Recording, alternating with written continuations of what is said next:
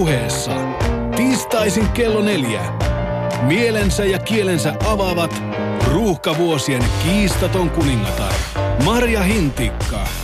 Kolmen pojan yksinhuoltaja äiti Jenny Lehtinen. Ja intellektuelli täydellinen tyttövauvan isä Heikki Soini. Marja Hintikka Live. Jokainen vanhempi toivoo suuria lapsilleen.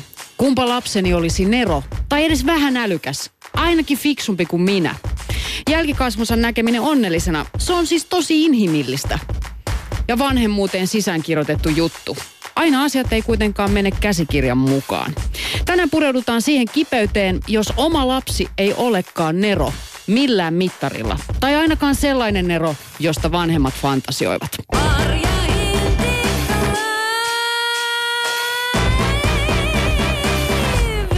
Suorassa lähetyksessä kanssani kaksi ihmistä, jotka ainakin meikäläisen silmissä edustaa silkkaa neroutta. Jenny Lehtinen ja Heikki Soini. Hei Kiitos vaan, vaan. hei vaan. Muistattehan olla mukana Twitterissä. Meidän hashtagit on Yle MHL ja Yle Puhe. Molemmat toimii. Kommentoikaa keskustelua, osallistukaa, keulikaa, huutakaa, riehukaa. Sitä me toivomme.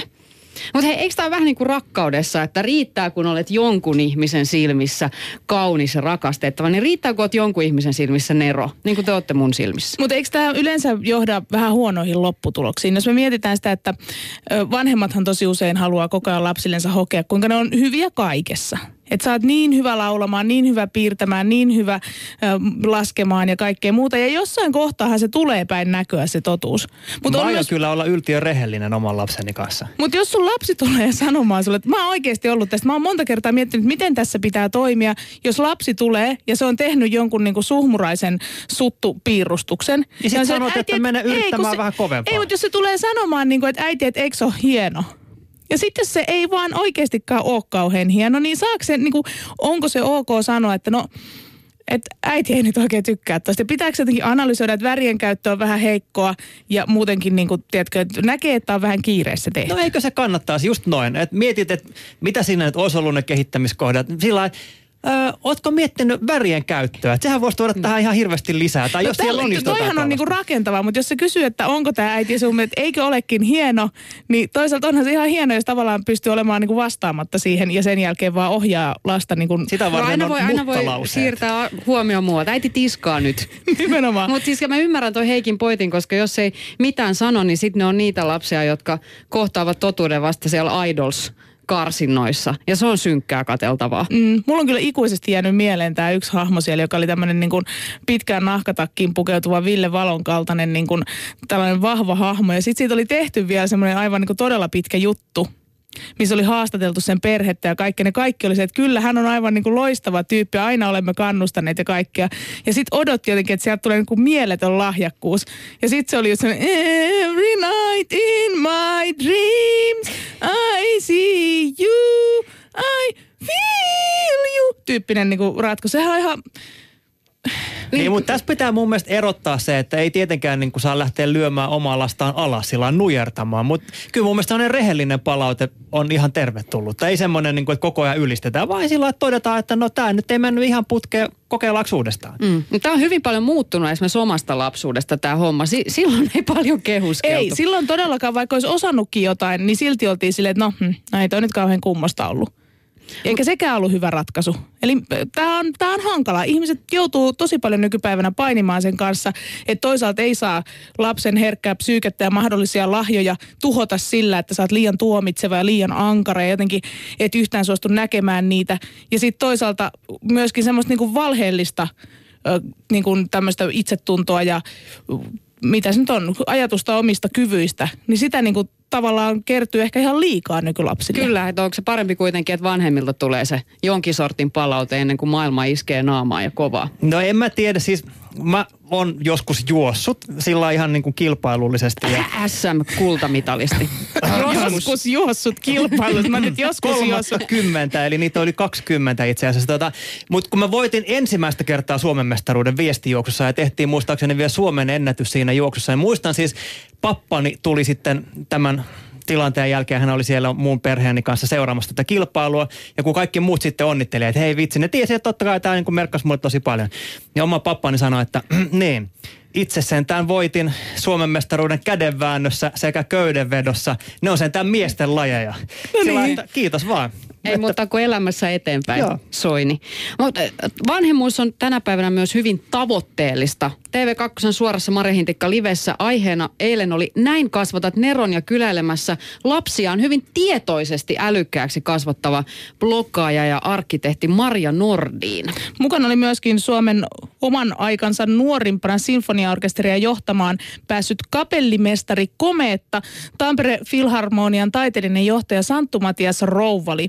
Tämän koko lähetyksen voi käydä katsomassa Yle Areenasta vaikka heti tai mieluusti tuossa noin tunnin päästä. Ö, mutta eilen esimerkiksi käytiin keskustelua siitä, pitäisikö Suomessakin olla kouluja erityislahjakkaille oppilaille ja kuka laittaisi lapsensa sellaiseen kouluun. Ää, Tässä Santtu Matias Rouvalin näkökulma asiaan. No mm, siis mä oon kyllä sitä mieltä, että vaikka siitä on nyt paljon ollut mussutus, mutta toi Sibelius Akatemia on niinku vähän eri asia. Et mun mielestä se on niinku aika hyvä koulu. Niinku, että se on jo itsessään semmoinen äh, ikään kuin, jos, jos joku nyt osaa musaa, niin se on ihan hyvä paikka mennä. Mm. Mutta se Et riitti sille- sulle, että kun sä kävit niinku se normaalin riitti, joo, systeemin. mutta en mä, jos mä meidän Oliverin näkisin semmoisen, niin kyllä mua mieluummin hävettäisi. Et Mieluummin pysyy semmosena kuin on ja Niin. vähän juntti on aina hyvä. Aika lohduttava tieto sinänsä tänne meidänkin studioon, että vähän juntti on aina hyvä. Se on aina mielenkiintoista. Tuntuu, että usein se on niin, että on joku tämmöinen niin neroksi leimattu, oikein vientituotteena markkinoitu ihmishahmo, niin hän, hän usein puhuu tällaisen hyvin maanläheisen kasvatuksen mm. puolesta, niin kuin Santtu Matias. Jos miettii eilistäkin keskustelupoolia, käytin tämmöistä sivistyssanaa, koska kuin Neron Hienosti kaltainen. Joo, niin tota, tota, tota, Ihan oikeaan kohtaan. Kyllä, niin kyllähän se oli sillä lailla, että jos esimerkiksi mun lapsi osoittaisi jotain suurta lahjakkuutta, niin kyllä mä laittaisin sen heti johonkin hirveäseen valmennuskouluun ja nerojen kouluun ja sitten lesoilisin sillä ympäri kyliä. Kuten teistäkin varmaan, ainakin Marja tekisi niin ihan selkeästi ja myöskin eiliset keskustelut, Marja Nordin olisi ollut niin se, joka sen kaikkein ensimmäisenä olisi tehnyt. Mutta sitten se tyyppi, joka ihan oikeasti aika monella mittarilla voidaan luokitella neroksi, Santtu Matias Rouvali oli se, että hei, ei mitään, kun naapurin traktoria vaan ajamaan ja vähän junttina pysyy siellä Lepsämän maaseudulla, niin kaikki on tosi hyvin. Niin, mutta sehän on mielenkiintoista tässä just se, että, että Santtu Matias on saavuttanut tietysti niin paljon ikään kuin siis sellaisia juttuja, joita ulkopuoliset ihmiset arvostaa. Niin hän arvostaa sitten itse sellaisia juttuja, joissa hän ei välttämättä ole sit ollut niin vahva. Eli joku traktorilla ajaminen. Sit, et, Ehkä se on just niin, niin ihmisen elämässä, että ne jutut, mitä sä jotenkin saavutat, niin sä et lo- lopulta osaa kuitenkaan arvostaa itse. Ja sit sä aina haluat tehdä niitä, missä sä oot vähän huonompi. Ja siinä mun mielestä tässä näkyy tässä Santtu Matiaksen kommentissa se, että no ei kai no nerot jutut nyt on niin ihmeellisiä. Ajetaan vähän raksalla tuolla, missä se on, Lepsämässäkö hän sanoi asuvansa. Jossain siellä, siellä maaseudun kulmilla, kyllä. Mutta tänään me tullaan sen lisäksi, että puhutaan paljon neroudesta ja lahjakkuudesta ja erityisesti siitä, että mitä sitten, jos lapsi ei olekaan nero. Me tullaan kuulemaan myös kaksi tarinaa. Toinen on Marjukka Havumäen, tunnetun uutistoimittaja muun muassa Linnan juhlia usein selostaneen ää, toimittajan tarina siitä, kuinka, mi- millaisia, miltä tuntuu haudata monia tämmöisiä normaaleja vanhemman omaan lapsensa tulevaisuuteen asettamia toiveita ja haaveita. Marukallahan on siis 24-vuotias kehitysvammainen poika Kalle, joka itse asiassa on myös monille tuttu, koska vaikka Kalle ei ole perinteisellä tavalla nero, niin aika monella muulla tavalla hän on osoittanut aikamoista neroutta. Muun muassa Resispossesta tuttu muusikko. Tämä on tosi mielenkiintoinen tarina ylipäänsä, että miten se vaikuttaa vanhemmuuteen, kaikkeen siihen koko oman asennemaailmaan, koska se on hyvin inhimillistä asettaa näitä toiveita, haaveita, salaisia fantasioita lapsen niskaan. Niin sitten sit kun pitääkin ikään kääntää näkökulma täysin toiseen suuntaan. Sitten kuullaan myöskin, no tämä on mulle jotenkin niin sydämäänsä. Mä, en, mä, mä, en, mä varmaan rakastuin viime viikolla, kun mä, mä, eikö ihan oikeesti. Mä olin ihan silleen, niin että Topi mennään, naimi, mennään naikkariin. Tota, niin, niin, pääsin haastattelemaan siis äh, huippumenestyneettä liikemiestä. Muun muassa television Leijonan kita-ohjelmasta tuttua Toivo Topi Sukaria. Monihan varmaan ajattelisi, että Topihan nyt on ollut niin kuin lapsesta saakka aivan niin kuin uskomaton bisnesnero ja kaikki sujuu niin ja näin ja noin. Mutta totuus on ollut se, että hän on ollut koulussa aivan käsittämättömän perinteisillä aloilla lahjaton. Ei ole oikein taittunut lukeminen, ei ole laskeminen, kielet varsinkaan. Ja jos se olisi ollut koulumaailmasta kiinni, niin Topihan ei olisi koskaan liikemiestä, li, hänestä ei olisi koskaan liikemiestä tullutkaan niin no, olisiko hänestä tullut yhtään mitään, jos ajatellaan hänen näitä kouluarvosanoja. Että se nyt ei hirveitä lupauksia nostattanut, mutta toisin on käynyt.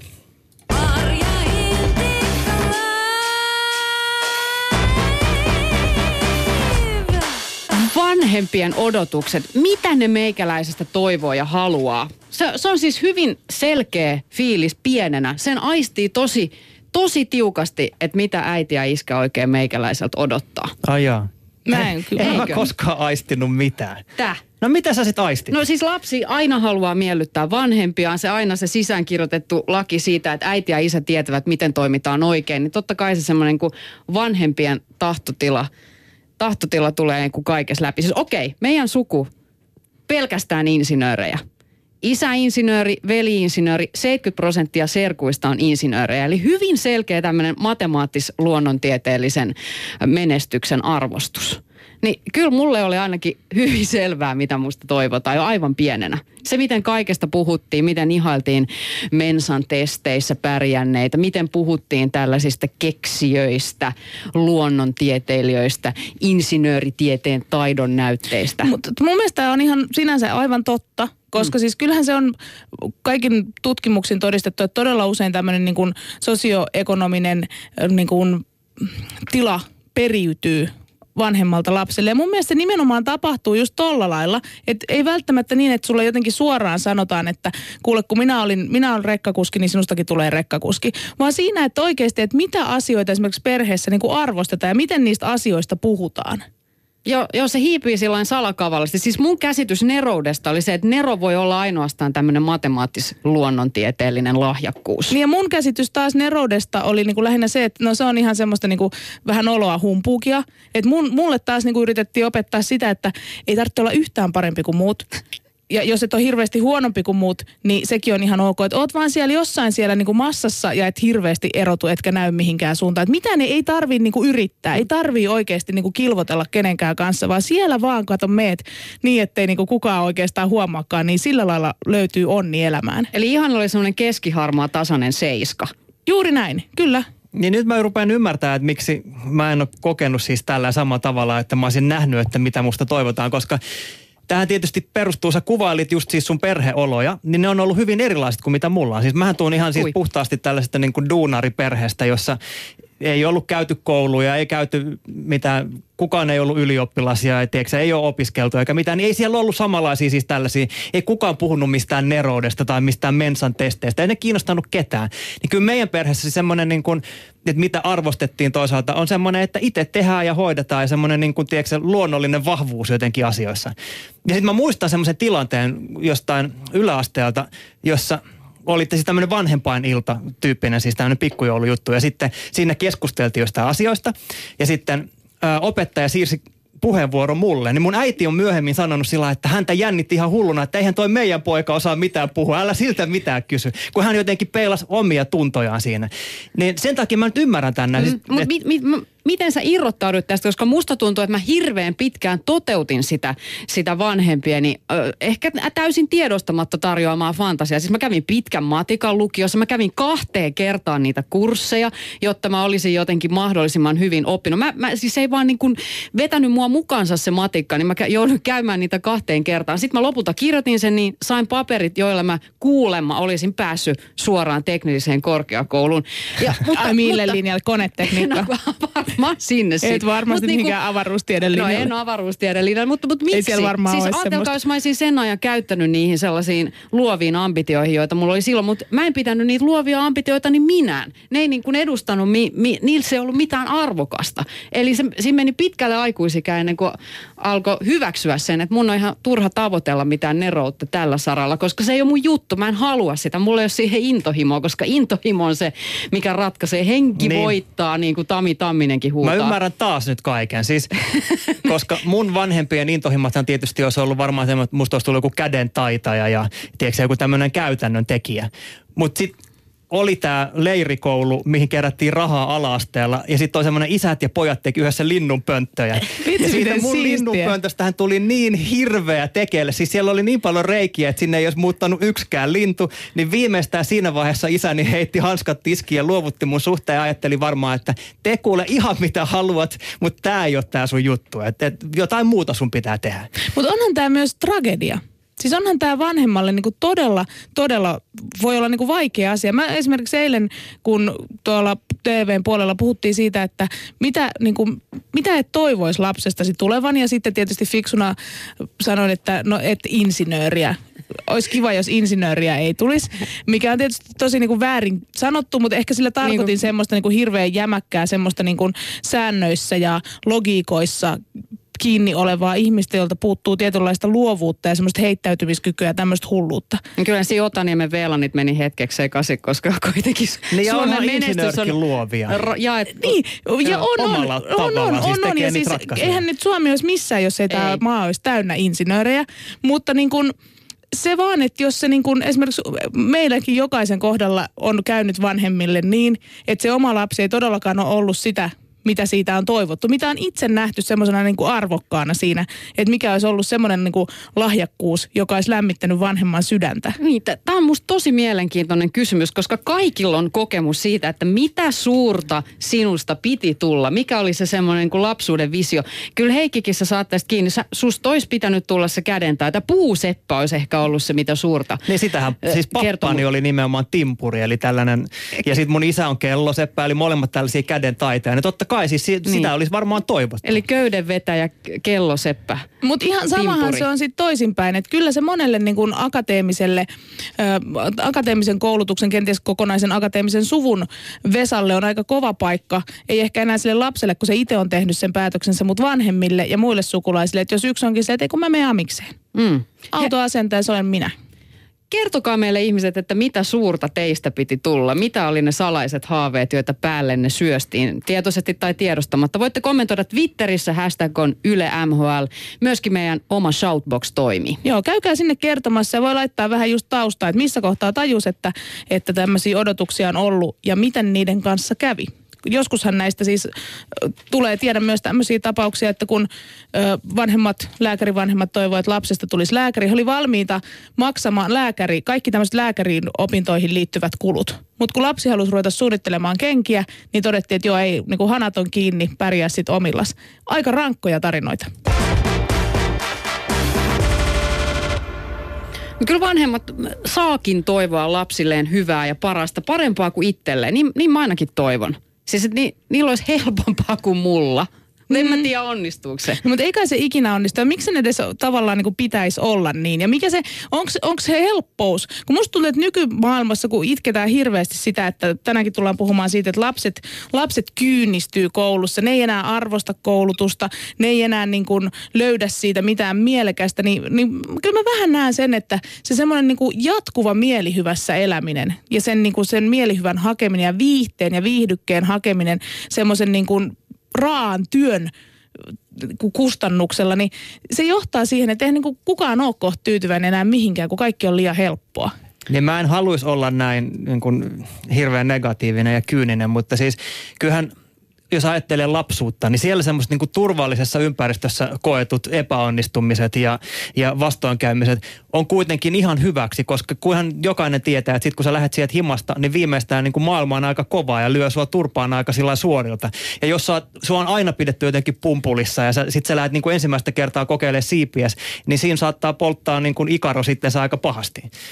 Tämä on tosi vaikeaa, koska on tämä hirveät sellaista rajankäyntiä, koska tavallaan toivoo kuitenkin, että ne pääsis helposti siivilleen, mutta, mutta sitten niin, myöskin... ei, ei sitä, mun mielestä pääsisi helposti siivilleen, niin, on jo niinku paradoksi itsessään, että eihän se niinku, ei semmoista vaan tule tapahtumaan. Ja mä olen sitä mieltä vahvasti, että, että se ma- mahdollisuus lentoon ja menestykseen tulee siitä, että rämpii kaiken maailman sementtien läpi. Ja muutaman kerran tippuu jyrkänteeltä siivet tulessa. Mutta nyt kuunnellaan Marjukka Havumäen tarina. Hän on koko kansan tuntemaan rakastettu journalisti, mutta niin kuin en voi sanoa, että ennen kaikkea, mutta myös erityislapsen äiti. Marjukka on toiminut julkisesti kehitysvammaisten oikeuksien puolustajana. Ja hänellä itsellään on siis ö, esikoispoika Kalle, joka on nyt 24-vuotias. Kalle syntyi terveenä lapsena, kunnes perinnöllisyyslääkäri tunnisti puolitoistavuotiaana ö, Kallesta Williamsin oireyhtymä kromosomihäiriöstä johtuvan kehitysvamman. Kuunnellaan Marjukan tarina. Marjukka Havumäki, siitä on noin 24 vuotta, kun sä sait käsivarsilles ihanan terve ja täydellisen poikalapsen. Mitä sen jälkeen tapahtui? Ää, kun esikoinen syntyi, niin sitten alkoi tietenkin opettelu sen pienen lapsen kanssa elämiseen ja, ja arkeen. Ja oli niin kuin ihanaa, ihanaa monella tavalla. Mutta sitten pikkuhiljaa, kun, kun mentiin siinä kuukausia eteenpäin, niin joka kerta kun käytiin jossain lääkärin tarkastuksessa, niin aina löytyy jotain vikaa. Et sitten joskus puolen vuoden kohdalla mä sanoin mun miehelle, että, että mä en enää mene lääkäriin, että, että joka kerta mun lapsesta löydetään jotain vikaa, koska meillähän oli tietenkin rakas ja ihana pikkupoika. Ja sitten kun Kalle oli puolitoista vuotias ja, ja hän sai kehitysvammadiagnoosin Williamsin syndrooma, niin se oli erityisesti äidille, niin se oli suuri helpotus. Jokainen lapsihan syntyy täynnä mahdollisuuksia, ainakin vanhempien näkökulmasta. Millaisia asioita muistatko itse maalailit lapsesi tulevaisuuteen ennen kuin hän oli syntynyt? Kai sitä äiti unelmoi, että lapsi löytäisi sellaisia asioita, että missä hän kokee olevansa hyvä, missä hän kokee onnistumisen tunteita, että löytäisi ne omat vahvuutensa ja, ja sitten jotenkin niin aika kuvaavaa oli sitten, että siinä vaiheessa kun Kalle sai kehitysvammadiagnoosin, Kalle oli puolitoista vuotias, niin mun ensimmäinen kysymys perinnöllisyyslääkärille oli, että voiko Kalle perustaa perheen. Eli se kertoo jotenkin siitä äidin unelmasta, että siitä huolimatta, että vaikka hän on kehitysvammainen, voiko hän elää mahdollisimman täyttä ja rikasta elämää. Ja, ja se lääkäri vastasi siihen tosi viisaasti, että, että, tota, että on, on paljon, Amerikassa esimerkiksi on tämmöisiä, tämmöisiä tota niin, tarinoita, että, että kehitysvammaiset ja juuri esimerkiksi jolla on samalla kehitysvamma kuin Kallella, että, että heillä on parisuhteita ja, ja perheitä, mutta että myös jotenkin sillä tavalla jätti asioita auki, että ei, ei voi vielä luvata siinä vaiheessa, että, että, niin että, että katsotaan ja mennään eteenpäin.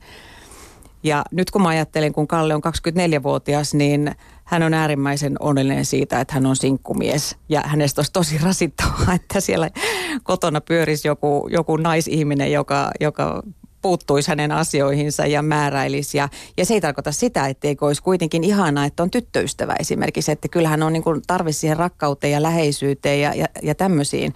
Mutta se, että, että ja hän on sanonut hyvin varhaisessa vaiheessa jo, jo ennen 15 ikävuotta, että, että, tota, että äiti, minä en halua lapsia. Kehitysvammaisen ihmisen ei kannata hankkia lapsia. Että se kertoo jonkinlaisesta viisaudesta ja, ja semmoisesta itsetunnosta ja e, osaa niin kuin arvioida omia resurssejaan, että, että hänellä on ihan tarpeeksi tekemistä siinä omassa elämässään.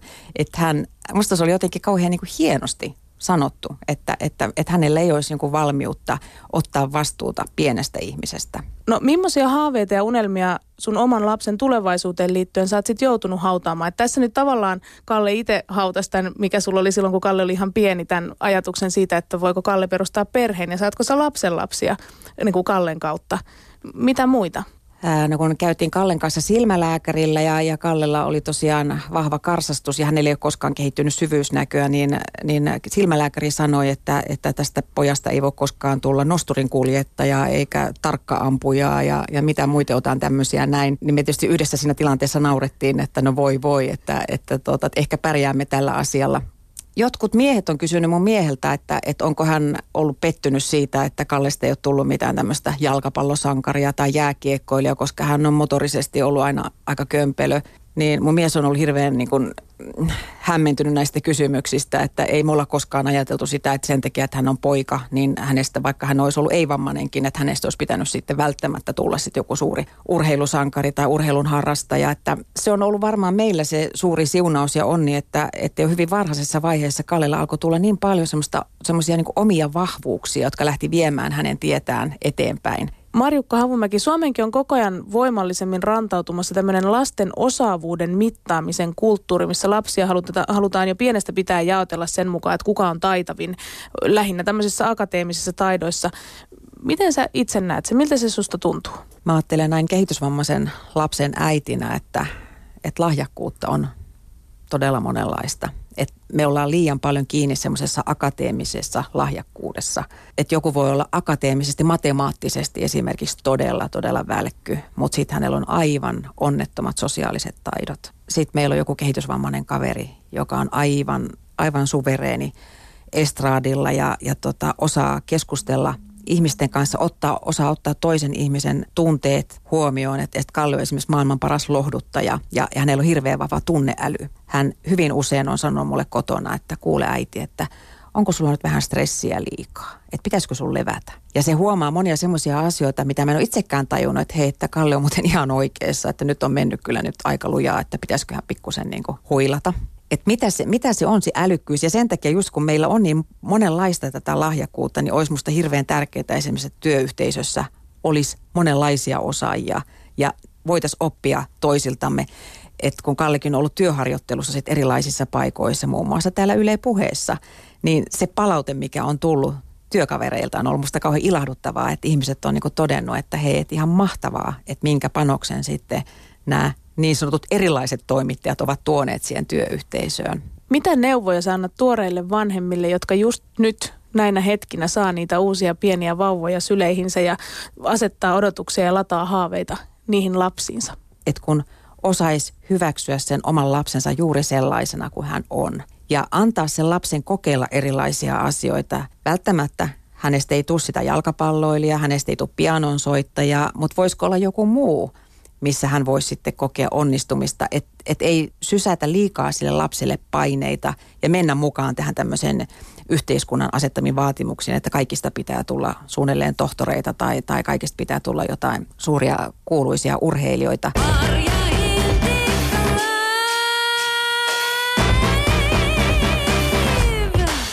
Näin siis uutistoimittaja Marjukka Havumäki kertoi omasta vanhemmuudestaan. Täällä paikan päällä Jenny Lehtinen, Marja Hintikka ja Heikki Soini, terve vaan kaikille. Tämä todella äh, niin totta toi, mitä Marjukka sanoi siitä. Ne on aika kliseisiä ne odotukset, mitä lasten niskaan laitetaan, ne sellaiset menestyjä stereotypiat, mitä heitetään.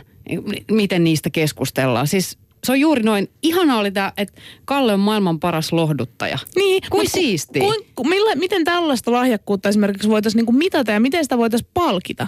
Koska niin kuin, onhan se vähän väärin, että, että lahjakkuus on niin semmoista niin kuin, no vaikka joku mensan testi. Eihän siinä mitata millään tavalla esimerkiksi sitä, että onko ihminen vaikka sosiaalinen nero. Tämmöisiäkin on. No ei, ja sekin on siis aika lailla harjoiteltavissa, siis jos ajattelee mensan testiä, niin toistamalla sitä sehän mittaa tiettyä ratkaisukaavaa. Kun sä harjoittelet sitä jonkun aikaa, sä rupeat ajattelemaan vähän sillä tavalla ja se helpottuu itse asiassa se testin tekeminen aika paljon. Mutta joo, siis toi on mun mielestä ihan totta. Tässä oli hieno viesti.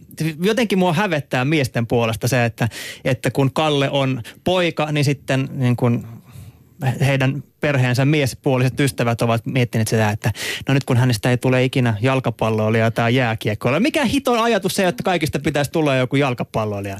Niin, mutta en mä tiedä, onko toi kuitenkaan, kyllähän sitä niin välillä joskus tosi humoristisesti on todettu sitäkin, että jos ei po, synny poikaa, vaan syntyy tyttö, niin todetaan, että ei tullut niin pelaajaa, tuli lipunmyyjä. Niin, Et onhan, on... onhan sekin nyt niinku oikeasti aika karua jo, että sillä, sillä niinku tyttölapselle ei edes asetettu mitään tavoitteita koskaan, kunhan tulisi nättiä pääsisi naimisiin. Kyllä me tarvitaan uusia mittareita tälle nerokkuudelle, koska esimerkiksi Kallesta, siis Marjukan pojasta Kallesta, hänet olen tavannut, niin voidaan sanoa, että hän on jonkin sortin sosiaalinen nero. Ihan selkeästi, koska en tiedä ketään, joka kun uisi liiveihin, oli tunnetila mikä hyvänsä niin kuin Kalle ja ikään kuin pääsisi ihmisen kanssa juttusille niin helposti. Se on nerokkuutta. Ja siis mä oon oikeastaan tästä, kun kuuntelin tätä, tätä Marjukan haastattelua, niin jotenkin tuli siis mieleen se ajatus vaan siitä, että, että ne tyypit, jotka nyt sattuu olemaan lahjakkaita, vaikka nyt siinä jalkapallossa tai pianonsoitossa, niin nehän pääsee niin kuin tosi helpolla. Niillä käy ihan hirveä tsäkä elämässä. Koska jos ne niin kuin on lahjakkaita jossain sellaisessa, jotka löydetään niin kuin varhain, niin se on niin kuin selkeää, että sä sovit tohon ja tohon rooliin. Mutta mut kun mä uskon siis siihen, että kaikki ihmiset on lahjakkaita. Ja se on niin kuin, sitten on vaan niin kuin toisilla kestää pidempään löytää se, että missä heidän lahjansa on. Niin ja toisilla se varmasti myös kehittyy paljon myöhemmin. Että joillain se on niinku syntymästä asti jotenkin tosi voimakasta, just vaikka tämmöinen niinku ikään kuin nerous. Mutta sitten se saattaa kasvun ja iän myötä yhtäkkiä niinku tasottuakin. Että se ei, niinku, ei se ollutkaan semmoinen, niinku, että hän on läpi elämänsä uskomaton lahjakkuus ja nero. Ja sitten taas jollainhan se voi puhjata todella paljon myöhäisemmällä iällä. Niin, mutta se ylipäätään se, että, että jos susta jo pienenä tajutaan, että ja sä itse tajut, että hei mä oon itse asiassa tosi hyvä tässä. Ja sitten se vielä it, sua kiinnostaa se aihe, mistä siinä on niinku kyse ja sitten sä haluat tehdä duunia sen eteen. Niin sullahan menee tosi hyvin. Si- siis käytännössä tästä voi mennä enää vaan paremmaksi se, että se juttu, missä sä oot lahjakas, sä oot hyvä ja sä vielä haluat tehdä sen eteen töitä, niin on vielä yleisesti jotenkin tunnustettua ja siitä saa vielä paljon rahaa, niin silloin sä oot niinku oikeasti voittanut lotossa. Se mitään niinku hienompaahan maailmassa ei ole. Mutta toisaalta sitten on niinku paljon semmoisia ihmisiä, joiden erityislahjakkuutta ei arvosteta ihan samalla tavalla. Siis tämä on nyt te- teillä tämmöinen niin knoppi tietokilpailukysymys. No. Ää, kuinka, tiedättekö siis kuinka pitkä on maailman pisin kakka? Tämä on naisen tekemä vuonna 1995 itse Mä tiesin, että se on naisen tekemä. Se oli Maailman ihan- pisin kakka. Ja tämä on niin kuin hänen erityislahjansa tehdä pitkä kakka vai? Niin nimenomaan. Siis okay. tää on, mä oon katsonut tästä kuvia, se on tehty keilaradalle. Hän sillä kyykkyasennossa etenee koko ajan eteenpäin. Siis katkeamaton kuinka pitkä yhtä, yhtä 20 mittainen? metriä. Ei nyt ihan sen. No 20 metriä kakka olisi kyllä aika pitkä. Tota, No kyllä se oli jotain siihen suuntaan. no 15 metriä. Se on 7,92 Okei, metriä. no mutta niin. siis silti, että hän on, onhan hän ihan niinku huikea lahjakas, mutta millä sä tämän niinku hyödynnät? Mitä sä tästä periaatteessa saat?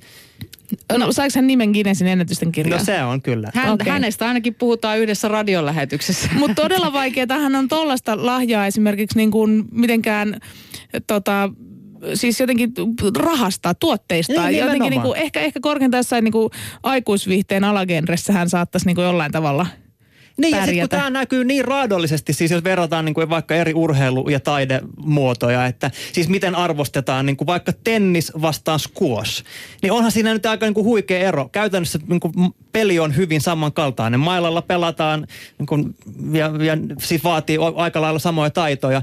Tennispelaajat, niin kuin Federer, muut lentelee omilla lentokoneillaan tuolla ja tienaa miljoonia. Kössimiehet, kukaan ei tiedä. kulkevat niin kuin junalla. Mutta ihan sama, sä oot ollut Rahtilaivoilla. huippujuoksija.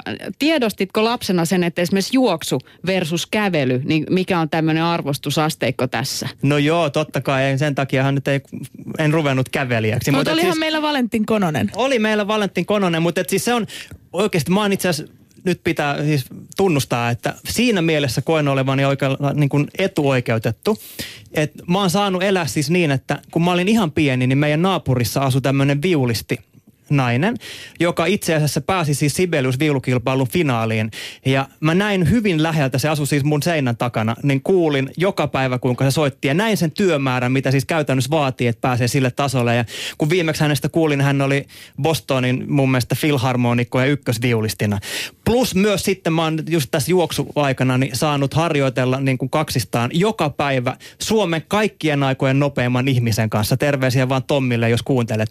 Ja näin toisaalta myös sen, että mitä se vaatii ja mitä se työ on ja mihin hän on päässyt. Ja niin kuin siis sillä että mä oon niin kuin nähnyt hyvin läheltä sitä, että millaisiin suorituksia käytännössä ihmiseltä vaaditaan päästäkseen johonkin. Esimerkiksi nyt olympialaisissa 200 metrillä välieriin, niin mitä se käytännössä sulta vaatii ja onko siitä valmis tekemään sen työn. Siitä aika vähän puhutaan. Niin, puhutaan vaan niin kuin puhutaan, niin, ja lahjakkuudesta. puhutaan Usain Boltista, joka käy syömässä kananugetit ennen kuin hän vetäsee jonkun niin kuin olympiavoittomatkan ja systeemit, niin onhan se, kyllähän siinä annetaan vähän väärää kuvaa Joo, että sitten niin, ikään kuin vähän niin kuin häivytetään se ikävä työ, se missä niin kuin tulee vähän hikiä, tiedätkö, niin kuin sormet känsillä hakataan sitä viulua siellä. Niin kuin, se oli ihan todella raadollista duunia, mitä, mitä Benita siellä meidän naapurissa teki. Eli nyt voidaan puhua myös siitä, että, että se, että tunnistetaan kenties lapsessa lahjakkuus, jonkunlainen jopa nerouteen asti ulottuva lahjakkuus, niin se ei oikeasti vielä tarkoita yhtään mitään. Tästä muuten puhui myös Santtu Matias Rouvali eilen tuolla, kun oli meillä vieraana tuolla TV2 puolella, että tota, et kaikki esimerkiksi tämmöinen musiikki ja muusikkous ja niin soittotaito, niin sehän on lihasmuistia. Että ei se ole semmoista, että jos sä nyt satut olemaan, niin sulla pysyy se viulu oikein kädessä jo kaksivuotiaana ja osaat sitä joustakin käyttää, niin että se niin kuin riittäisi Joo, ei se riitä mihinkään. Yhtään, ja sit sattumalta, jos näitte Pekka Kuusiston haastattelun kuukausiliitteessä nyt tässä juuri ju- julkaistiin viikonloppuna, kuinka hän tunnustaa siis sen, että hän ei todellakaan ole mikään niin kuin Niccolo Paganini luonnostaan käden, kätensä kanssa, vaan hän joutuu varmaan Mutta oliko siis... Niccolo Paganini luonnostaan kätensä hän kanssa oli- Niccolo Paganini No hänestä vai puhuttiin, treenasko että hän? hän? oli antanut sielunsa paholaiselle ja sen takia omasi sellaiset taidot, että pystyi käytännössä siis kesken soiton katkas kolme kieltä ja yhdellä kielellä veti kaikki jutut, mitä kaikki muut veti neljällä. Mutta siis Pekka Kuusisto sanoi, että että hän joutuu tekemään aivan käsittämättömän työn ennen jokaista konserttia, että pystyy siis soittamaan sillä tasolla, vaikka hänkin on kuitenkin Sibelius-viulukilpailun voittaja. Että ei, se, ei tämä niinku helppoa ole. Ja tämä on mun mielestä mielenkiintoista, jos ajattelee, että huomenna alkaa Slash, joka on niinku siis tällainen meidän suuresti hehkuttamamme niinku tapahtuma, jossa kaikki niinku lahjakkaat tulevaisuuden menestyjät yhteisellä egotripillään menevät kohti kirkasta tulevaisuutta. Ja tämä on mun mielestä mielenkiintoista. Niin, siellä Slashissa tulee sitten se seuraava asia, että okei, me ollaan nyt käyty tässä se, että jonkun pitää auttaa sitä lasta tunnistamaan lahjakkuutensa, varsinkin jos se ei ole semmoinen niin tyypillisen lahjakkuuden laji, kuten matemaattinen lahjakkuus. Sitten pitää niin kun itse innostua siitä lahjakkuudesta ja tehdä hitokseen duunia niin kuin Santtu Matias Rouvali ja Pekka Kuusisto. Mutta sitten, mikä meidän kuulijan viesti on meille, tunnistin jo lapsena aivan joka suunnasta tulleet paineet ja ne musersivat lopulta lukioikäisenä. Okei, joku musertui jo silloin, mutta mä sanoin, että siellä Slashin lavalla, siellä musertuu aika moni niihin paineisiin, vaikka olisi mikä idea taustalla. Ja muistatteko viime vuonna, kun silloinen pääministerimme Stubb esiintyi Slassissa kuin amerikkalainen TV-evankelista konsana. Hän tuli siihen ja levitti kätensä ja sanoi, että minulla on kaksi lasta. Kerron heille joka yö ennen nukkumaan menoa neljä asiaa, jotka muistuttavat minua Slassista. Sähän sanoi tämän tietysti englanniksi, mutta sanotaan nyt suomeksi. Unelmoi. Usko. Työskentele ahkerasti. Onnistu. Tämähän on siis se, niin kuin mitä, se hegemonia, mitä siellä toistetaan. Ja jotenkin kun tätä seuru, siis keskustelua seuraa, niin tulee semmoinen fiilis, että tämä on se, nämä on ne menestyjät, mutta eihän se ole niin kuin lähellekään totta. On paljon muitakin menestyjiä kuin tämä niin kuin slas-ajattelumalli, jossa niin kuin yhdellä idealla lähdetään piilaaksoon ja rikastutaan. Niin kyllä siinä on aika paljon sellaista niin kuin brändäämistä sitten siinä, siinä välissä tapahtunut, että missä se on se, koska varmasti jossain on niitäkin, jotka ei pääse ikinä sinne slashiin asti, vaikka kuinka haluaisivat. Niin on, ja sitten on myöskin paljon semmoista, niin kun, kun ollaan tästä lahjakkuudesta puhuttu, niin ö, sehän ei ole kauhean yksinkertaista myöskään tämmöinen niin lahjakkuuden tunnistaminen. Ja niin kuin mä tuossa alussa totesin jo, että pääsin viime viikolla jutustelmaan Sukarin Topin kanssa, joka on kyllä semmoinen kaveri ollut, se, kato mä olen puhunut jotain ihme murrettakin tässä. Mä, mä, mä, mä, en tiedä mistä se tuli. Tämä ei ole edes niinku mitään sitä... Ei toi ole sitä Topin Ei olekaan, ei. Mutta sä voit puhua tämän ei, mä en, halu, mä en halua puhua Manseen. Nyt. Mä, mä olin perjantaina Tampereella, niin mä jotenkin liikutuin, sekin jäi mulle päälle. Mutta siis joka tapauksessa Topihan on ollut semmoinen tyyppi, jota on pidetty niinku totaalisen lahjattomana. Siis ihan semmoisena, niinku, että ei, tästä pojasta ei tule yhtään mitään. Ja aika paljon hänestä tuli, paljon enemmän kuin sanotaan 99 prosentista niistä tyypeistä, jotka siellä Slassin lavalla pyörii. Ja kuunnellaan, mitä Topi kertoo siitä, että mitä tapahtui lapsena ja mikä on niin kuin hänen menestyksensä ja hänen lahjojensa luonto. Toivo Sukari, miten sun koulu sujui lapsena? Pikkupokana päätin silloin, että e- en mä lähde kouluun ollenkaan. Ajattelin, että oli, oli, oli sitä mieltä, mutta sitten tota, kun mä läksin kouluun, niin kyllä mä tietysti kävin koulussa joka päivä. En mä niin kuin linssannut sillä tavalla, kyllä mä olin aikataulun mukaan koulussa. Ja, mutta kyllä mä melkein myöskin sitten jäin laiskalla aika useasti, koska ei ole siitä kiinni, että mä olisi halunnut niin kuin opiskella ja yrittää ja muuta, mutta tota, siinä oli vain jollakin tavalla se, että ei ne asiat tahtonut jäädä päähän ja lukeminenkin oli vähän vaikeaa ja laskeminen ja, ja se, se, oli, se oli kaikki vähän semmoista niin kuin heikohkoa varsinkin se ensimmäinen ja toinen vuosi oli kaikkein pahimpia, että keskiarvo oli, oli ekaluokalla muistaakseni ihan tarkalleen 6,1 tokaluokalla 6,2. Että se oli, siellä oli tämmöisiä vitosia ja kutosia oli. Että Muistatko millaista palautetta sä sait opettajilta? Opettajien palaute oli mulle silloin, se tuli hyvin, hyvin negatiivisena sillä tavalla, että kun sä oot noin tyhmä ja yksinkertainen, että tota, et sä, kun et sä pärjää koulussa, niin et sä voi pärjää myöskään elämässäsi, että se oli kaikkea muuta kuin kannustavaa. Mistä sä ammelsit sit sen puolen, että sä totesit, että ei vitsi, että tämä ei ole totta ja kyllä se topi täältä vielä tulee ja näyttää? Se tuli varmaan, kun katsotaan mun, mun näitä ensimmäisiä vuosia koulussa ja muuten, niin Kyllä mä siinä, siinä olin se ensimmäinen, toisen ja kolmannen ja, ja neljännen luokan vielä. Mä, mä niin alistusin vähän opettajan tähän, tähän tota alistamiseen ja, ja siihen, että mun koulu kiusattiinkin, että tytöt pesi mun naamaan niin lumihankessa lumella. Niin, mutta kyllä mä sitten viiden luokalla mulla tuli semmoinen, niin se, se todellinen topi tuli kyllä sitten esille sieltä, että sitten mulla tuli semmoinen, että et, et, et kyllä mä niin kuin tulen ja näytän täältä ja, ja mulla tuli semmoinen niin se itsetunto alkoi kasvaa ja jopa, jopa koulussa muistan, että joku luonnontietokin poukahti sitten kutosesta ysiin, ysiin niin kuin yhdellä kertaa sitten. Että kyllä mä sitten niin alkaisin, että tuli semmoinen niin vauhti päälle siinä. Mutta enhän mä koskaan kuitenkaan sitten koulussa mikä hyvä ollut. Että kyllä se tietysti, että mä, mä en ole mikään tämän opiskelijatyyppi ollenkaan, enkä osaa tänä päivänä esimerkiksi englantia eikä ruotsia, että enkä, enkä juurikaan ymmärrä kirjanpidosta vieläkään, että en mä mikään semmoinen, mä en ole vaan sen tyyppinen ihminen, että mä olisin pärjännyt koulussa, mutta että jos mä taas ajattelen mun sitten vahvuuksia, niin kyllähän mun niitäkin löytyy. Topi Sukari, mikä on sun mielestä koulutuksen merkitys ihmiselle? Kyllähän koulutuksen merkitys on hyvinkin suuri. Totta kai on selvää, että mullakin on kauppatieteen maistereita ja insinöörejä ja vaikka kuinka paljon koulun käynyt, käynyttä tota, noin, ää, kaveria mun vierellä ja mun rinnalla ja ja, ja mä kyllä itse hyvin tiedän sen, että mikä mun omat lahjani on. Ja mä, mä, se on aika tärkeää tiedostaa se, että, että ei itse yritä tehdä semmoista, mitä ei osaa. Että kyllä tämä että on joka ala ammattilaiset ja se on aika tärkeää tietää omat vahvuutensa ja niin kuin tuon äsken olin sanomassa, että mullahan tietysti on tämä niin kuin ihmisten käsittelytaito ja tunneäly, niin, niin, niin, niin sehän mulla on varmaan on sitten siellä kympissä. Eli mä näen suurin piirtein muutamalla sekunnilla joka ihmisestä vähän, miten se ajattelee ja koko aikaa. Että se on niin kuin, että mä osaan käsitellä ihmisiä ja laittaa ihmisiä oikeisiin paikkoihin ja, ja ilman muuta koulunkäyntiä arvostan, että eihän munkaan yritys koskaan pärjännyt, jos se voisi todella päteviä maisterimiehiä töissä. Et, et ei, eihän mun mitään katkeruutta sit kuitenkaan ole jäänyt sieltä lapsuudesta eikä nuoruudesta eikä, eikä, eikä sitä koulun käymättömyydestä. Päinvastoin olen sitä mieltä, että jos mä olisin menestynyt koulussa hyvin, niin ehkä sitä sitkeyttä ja periksi antamattomuutta, niin tuskinpa sitä olisi mulla. Jos sun pitäisi jotenkin määritellä, niin mitä lahjakkuus sun mielestäsi on? Niin, lahjakkuus ja nerous, niin se on, se on aika hyvä käsite. Sitä on aika vaikea niin kuin vetää veteen viivaa, että, että mitä, mitä on lahjakkuus. Että ei se välttämättä se, se lahjakkuus ole ollenkaan sitä, että, että on koulussa 9,5-10 keskiarvo ja, ja on kolme tohtorilakia tai neljä tohtorilakia suorittanut elämässään.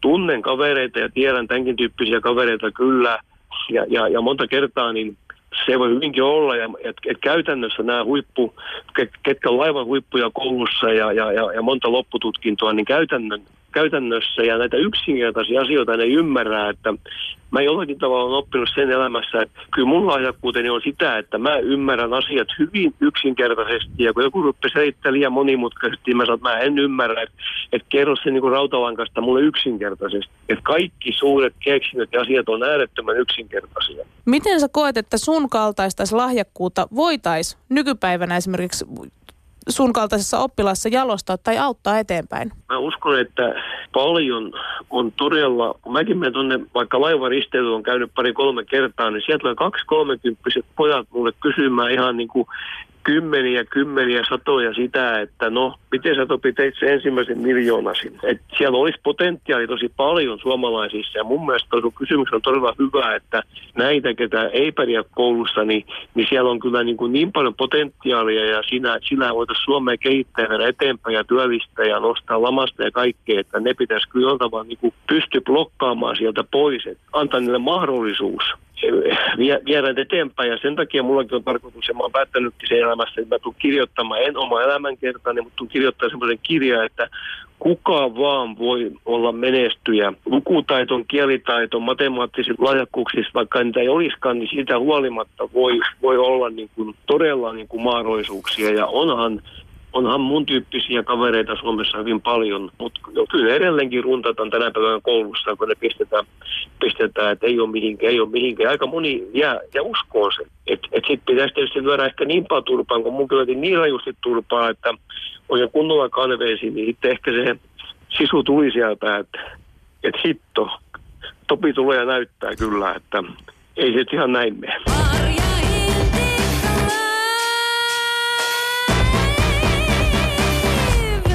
Onko se siis niin, että oikeasti ihmistä pitäisi vetää muutama kerta, tai itse asiassa koko lapsuus kunnolla turpaan, jotta siitä tulisi oikeasti menestyjä? Et sisu nousee sieltä. Kyllähän Topilla oli se, että menestys on kosto.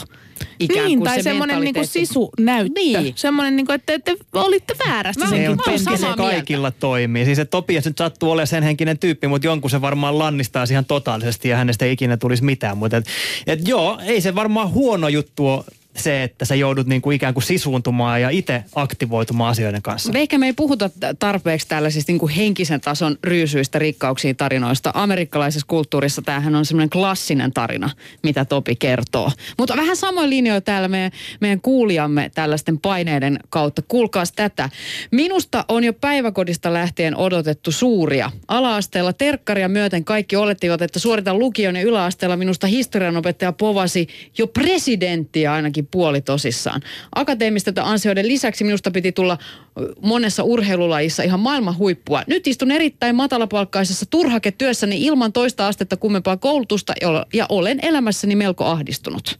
Miten tässä on näin päässyt käymään? No hän kertoo, että lapsena jo ne aivan kaikkialta tulleet paineet musersivat hänet. Mm, mutta tässähän on semmoinen oikeasti tragedia, mikä kohtaa usein, anteeksi, mikä kohtaa usein tämmöistä niin menestyvää, fiksua lasta. Marja, sä voit vaikka puhua sen aikaa, jos mä juon vettä. Eikö hän halua ojentaa Hän mutta sen haluaa vesikupin? ojentaa. Näin, juodaan. Joo, täällä Oliko hyvä ryystö? No niin, Se se, muuten helpotti heti. Niin, ei se helpottanutkaan. Marja, hoida homma. Mm. Lahjakkuutta on taito löytää tavat saavuttaakseen päämääränsä. Yleensä siihen liittyy tarkoituksenmukainen harjoittelu, mieluummin hyvässä valmennuksessa. Geeniperinnöllä ei pitkälle pötkitä, sanoo nimimerkki Mani. No niin, nyt on rassattu kurkku jollain pulloharjalla. Mm. Tota, mä haluan nyt sanoa tähän semmoisen asian, koska mä oon huomannut tämmöisen todella ison asian, mikä yritin tuossa äsken alkaa jo sanomaan, että mikä on usein tämmöinen niin lahjakkaan lapsen tragedia ja oikeasti semmoiselle lahja, lahjattomammalle lapselle siunaus. No, Et kun lahjakasta lasta tai lahjakasta aikuista usein kiitetään siitä, mitä he osaa. Sitä, että he on niin taitavia, he aina kaiken osaa niin kuin silleen yhdeltä istumalta, he on fiksuja, he niin kuin, tiedätkö, niin kuin osaa ja pystyy. Ja sitten taas tämmöistä vähän lahjattomampaa lasta. Häntähän usein kannustetaan siitä, että hän yrittää. aivan. Ja siitähän seuraa todella usein se, niin kuin varmasti esimerkiksi tässä, tai en voi sanoa varmasti, mutta tuossa äsken mainitsemassa tapauksessa, että sitten kun tulee se, kun se menee niin kuin yli se pelko siitä, että mitä jos mä en olekaan heti hyvä, mitä jos mä en osaakaan, niin sitten sit se niin kuin lamauttaa ihmisen ja ei pysty tekemään enää mitään. Kun sillä ei pitäisi sillä lopputuloksella loppupeleissä olla hirveästi väliä, vaan sillä, että sä ihan tosissas teet töitä ja näet vaivaa sen eteen. Ja eikö tämän takia just urheilumaailma tunne par- paljon tapauksia, joissa on sisarukset, joista se lähtökohtaisesti lahjakkaampi ei pääsekään olympialaisiin asti, vaan se velipoika tai sisarus vieressä, koska hänellä ei ole ollut näitä paineita. Nimenomaan, eikä Niin. niitä lahjoja, Ja on niin, samanlaisia motivaatio lahjoja. kuitenkin harjoitella. Niin, että siinä, että voi Joo. kumpa olisin joskus siskoni kaltainen. Ja sitten jonain päivänä oot, koska et musertunut. Niin, Niin, ja mut- siis ei muserrettu Niin, niin, ei myöskään, eikä niinku asetettu sitä painetta, että sun pitää, tai että et se kiitos niinku tulee siitä, että sä teet tietyn tasoisen yleensä muita paremman suorituksen. Että se lopputulos on aina se niinku priima. Ja silloinhan siinä harjoittelussa, treenaamisessa pysyy myös rentous aina, kun sulla ei ole sitä sellaista aina onnistumisen pakkoa.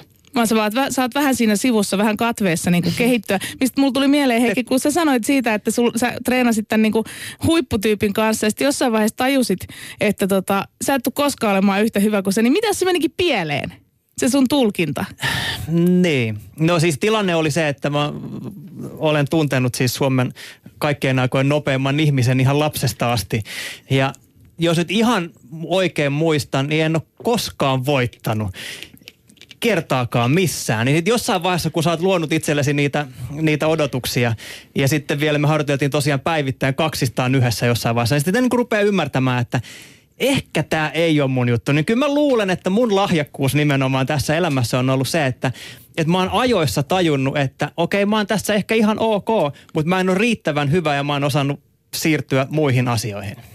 Mutta onhan toi nyt karmea tilanne. Ajattelkaa tässäkin joku Howard Stern, Niin, kuuluisa läsnä. radiopersona, olisi Mulla vaan se, mm. vieressä, niin eihän sitä saisi sanaa suustaan. Hän sitä ollut- bassoääntä tekisi kaikille naisille sitä brum, brum, ja siellä naiset istuisi kajarin päällä ja olisi hekumoissa. Niin, mutta eihän kaikki suomalaiset enää, siis selkeästi niin kuin tämä nuorempi sukupolvi, jota en enää itse koe edustavana, niin, niin eihän heillä ole tällaista, että he jotenkin niin kuin ajattelisi itsestään, että heillä olisi jotain rajoituksia tai, tai että he jotenkin pettyisi. Koska mä, siis siitä on suunnilleen kuukausi aikaa, kun satun olemaan junassa, ihan siis istuin vieressä tämmöisen niin kuin ideointi, ideariihiporukan vieressä, jotka oli menossa selkeästi siis pitchaamaan jotain ideaehdotustaan tällaiseen polttoaineyrityksen julkistamaan kisaan. Ja ne oli varmasti siis yliopistonsa huippuyksilöitä, mutta niillä ei ollut mitään konkreettista tarjottavaa mihinkään. Mä kuuntelin siinä vieressä ja pyöritteli päätä, että ei herra jästä, älkää nyt menkö. Ne jotain siis ihan turhan päivästä appia maalaili ilmoille, millä ei ollut niin mitään hyötyä kenellekään. Niin sit jonkun olisi pitänyt vähän elää sitä ikään kuin sitä aihetta, että niillä olisi ollut jotain tiedätkö, konkreettista ideaa siinä. Mutta ei niillä niin kuin tuntunut missään. Ne oli menossa jonnekin tonne niin kuin paukutteli henkseleitä, että kyllähän me tää niin kuin rahat otetaan. Ja mun teki mieli vaan sanoa, että palatkaa kotiin, te ette tule niin voittaa yhtään mitään. Eli siinä olisi taas yksi tämmöinen niin murskattu nuoruuden nero. Mutta ollaanko me jotenkin tällaista poistuvaa, poistuvaa, katoavaa kansanperinnettä tässä, että me mietitään, että kuinka nyt, että pitäisikö tässä nyt yrit, osata markkinoida osaamista. Seuraava sukupolvi osaa se jo. No just tollasia, niin kuin sä äsken kuvailit. Niin, mutta jos sit- ei ne osannut mitään, ne osas Niin, vaan markkinoida. Ei se haittaa. Mutta heillä oli Usko ihan siirtää huikea vuoria. Niin, into. Ja jos Meidän nyt, ideat myy. Kato, nykyään me eletään siis kaikki media, kaikki on vaan se. Me ollaan suurissa ideoiden maailmoissa. Kaikki on... Eli hirveä ego vaan lapsille lahjoista mm. viisi. Eikö niin, me no, nyt- jos tekee just näin, niin mitä siis sekä Marjukka että Topi omissa haastattelussaan selitti, että pitäisi pystyä niinku yhdistämään erityyppisiä ihmisiä yhteen. Eli jos me saataisiin semmoinen tiimityöskentely, jos on näitä tällaisia niin kuin propellipäitä, Fountainhead-henkisiä hahmoja, jotka on vaan niin kuin tietää, että näin tämä homma menee. Ja sitten siellä on ne konkreettia tyypit, jotka niin kuin oikeasti tajuu, että mitä tarvittaisiin. Ja sitten ne ja antaa sitten vaan nämä tehtäviä. tunneälytyypit, jotka Niin. vielä laittaisi nämä kaikki niinku sellaiseen sopivaan komboon, että ne toimis parhaalla mahdollisella tavalla yhdessä. Niin, no sehän on meidän, mun mielestä sitä pitäisi tavoitella. Ku, kuunnelkaa, mitä kuulijamme sanoo. Minusta aina, jos lapsi itse on ylpeä jostain tekemästään, pitää kompata lasta ja kehua, vaikka ei ihan täysin rehellisesti samaa mieltä olisikaan. Nimimerkki aina pitää kannustaa. Eli juuri tätä. Ai, että pelkkää niinku gloria vaan lapselle ihan sama. paikalle, kun on piirretty ensimmäinen auto, vaikkei se olisi sinne päinkään.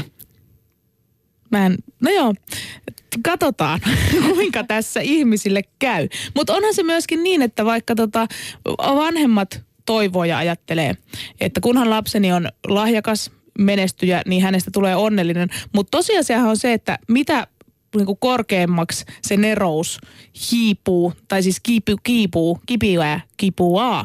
Noin. Kato, ei ole, mulla ei ole noita oikein noita verbaalisia lahjoja. Mä yritin koulussa kauheasti tuoda niitä esiin, mutta mun käskettiin aina olla hiljaa, sen takia mä staaplaan nykyään niin paljon.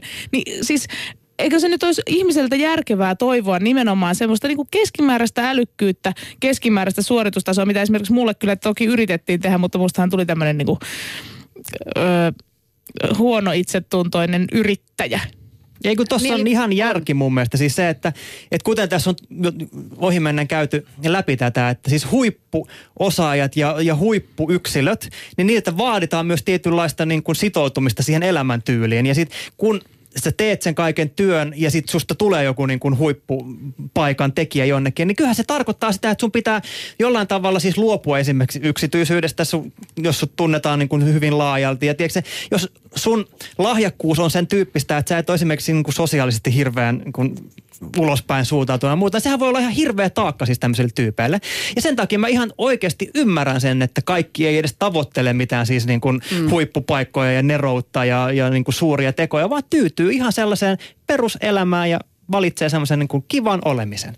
Ja jos nyt hakee ihan esimerkkiä viihdemaailmasta tästä asiasta, niin miettikää lapsitähtiä. Onko yhtään muuta lapsitähteä kuin Shirley Temple, jolla olisi käynyt jotenkin hyvin? Hänestä Eikö hänelläkin ollut joku notkahdus? Oli notkahdus, mutta kuitenkin suurlähettiläs Gaanassa ja Tsekkoslovakiassa on se jotain. Mutta sitten niinku mm. about kaikki muut siis. Yksin kotona Macaulay Culkin, River Phoenix. Drew Barrymore, hän Joo. oli alkoholisti kahdeksanvuotiaana vai miten hän on itse tämän asian ilmassu. Kyllä. Justin Bieber, eihän hänelläkään kauhean kovaa nykyään mene. Ei todellakaan. Ja aina itsellekin herää sellainen huoli, kun seuraa jonkun lapsitähden elämää, että kuinkahan hänelle käy.